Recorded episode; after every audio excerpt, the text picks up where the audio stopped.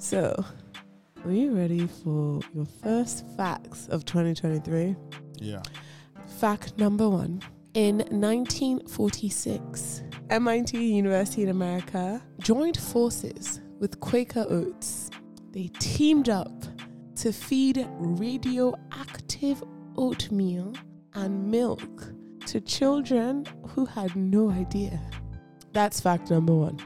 Boom, boom, boom. Fact number two is very short. Fanta, you know Fanta, I know Fanta. was created by the Nazis during World War II. Okay. And number three, in 2016, recent history, the United States of America threatened Ecuador with trade restrictions. Washington promised to unleash punishing trade measures and withdraw crucial military aid if the Ecuador government did not back baby formula.